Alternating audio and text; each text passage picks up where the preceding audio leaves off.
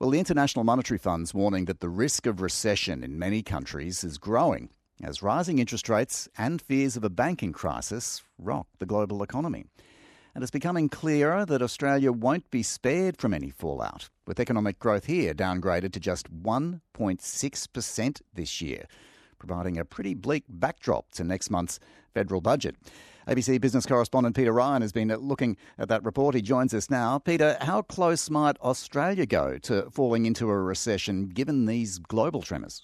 Well, uh, good morning, Glenn. Uh, the IMF's um, outlook for Australia is broadly in line with uh, forecasts from the Reserve Bank of 1.6% growth this year, as you mentioned, but that's actually down from the previous 1.9%. Treasurer Jim Chalmers remains confident that Australia will have a soft economic landing and not a recession as a result of aggressive interest rate rises we've been seeing to tame inflation at 10 in a row. But the IMF's World Economic Outlook is saying that the risk of a hard landing is rising.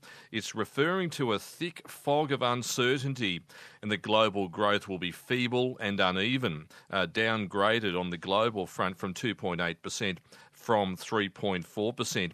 And the outlook is pretty complicated. The IMF thinks the priority still needs to be winning the war against inflation with more rate rises if necessary, but that needs to be balanced with risk to the financial system after small bank collapses in the United States and, of course, the rescue of Credit Suisse. The IMF's chief economist, Pierre Olivier Gourinchas, says fears of contagion are rattling confidence, even though he doesn't see a rerun of the global financial crisis, not yet anyway. The financial system may well be tested even more. Nervous investors often look for the next weakest link, as they did with Credit Suisse a globally systemic but ailing European bank. Financial institutions with excess leverage, credit risk, or interest rate exposure, too much dependence on short term funding, or located in jurisdictions with limited fiscal space could become the next target. We are therefore entering a tricky phase. Financial risks have increased, yet inflation has not decisively turned the corner. Policymakers will need a steady hand and clear communication. The IMF's chief economist, Pierre Olivier Gourinchas. Peter Ryan still with us. Peter, so yet more grim predictions for the global economy, but how reliable are these outlooks from the IMF given all of the uncertainties? Well, Glenn, uh, the reality that we've seen over the years of the IMF is more often than not behind the curve with its predictions, as we saw in the lead up to the global financial crisis. The latest forecasts, for example, are based on a global oil price of 75 US dollars a barrel, but already that's soared back to 85 US dollars a barrel and over that after OPEC producers uh, cut supply recently. And while the IMF is busy modelling scenarios for any type of global financial crisis, even a severe crisis, it also also needs to factor in that persistent inflation that might need even more rate rises, uh, any escalation of Russia's war with Ukraine, any setback to China's recovery from COVID lockdowns, and buried in the back pages of the Outlook, there are concerns about any correction to real estate values where Australia is, of course, exposed. Yeah, they've been pretty keen to uh, point out that we are a bit overextended sometimes on the housing front these days. So, in the meantime, a bit of a challenge for Jim Chalmers and the uh, head of the Reserve Bank who are heading to Washington to, I guess, chew over some of the findings in all of this. Well, that's right. Um, Jim Chalmers um, flies to Washington today, as you mentioned, with the Reserve Bank Governor uh, Philip Lowe and Treasury Secretary Stephen Kennedy.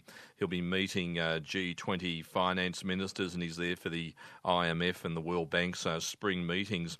So uh, Jim Chalmers is pretty busy uh, providing the most realistic outlook for Australia at the moment, given this IMF report. And uh, speaking earlier today on the RN Breakfast program, he was pretty busy managing expectations about Australia's chances of sidestepping a recession.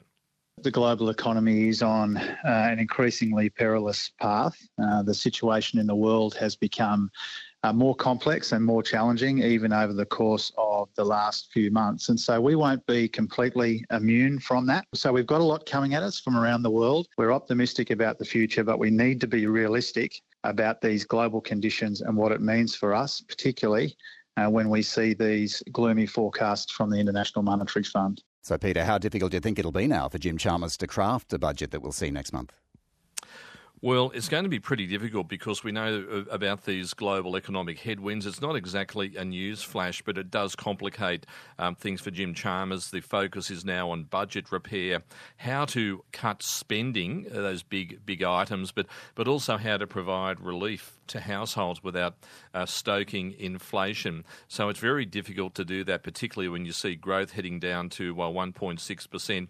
Inflation looks like it might be getting down to 4% by the end of the year, but who knows what happens with um, geopolitical factors around the world. But um, I think that the groundwork is being laid for some pretty hard decisions in the May 9 budget as Jim Chalmers works to uh, keep things going that everyone holds uh, close to their heart, like um, Medicare, the NDIS, but also things like um, defence spending. So uh, there's not too much room to manoeuvre, and uh, Jim Chalmers is under pressure to deliver, given that he's been talking about budget repair ever since he was elected almost a year ago. That is true, and just a few weeks away from that federal budget. Peter, thanks again. Peter Ryan, the ABC senior business correspondent.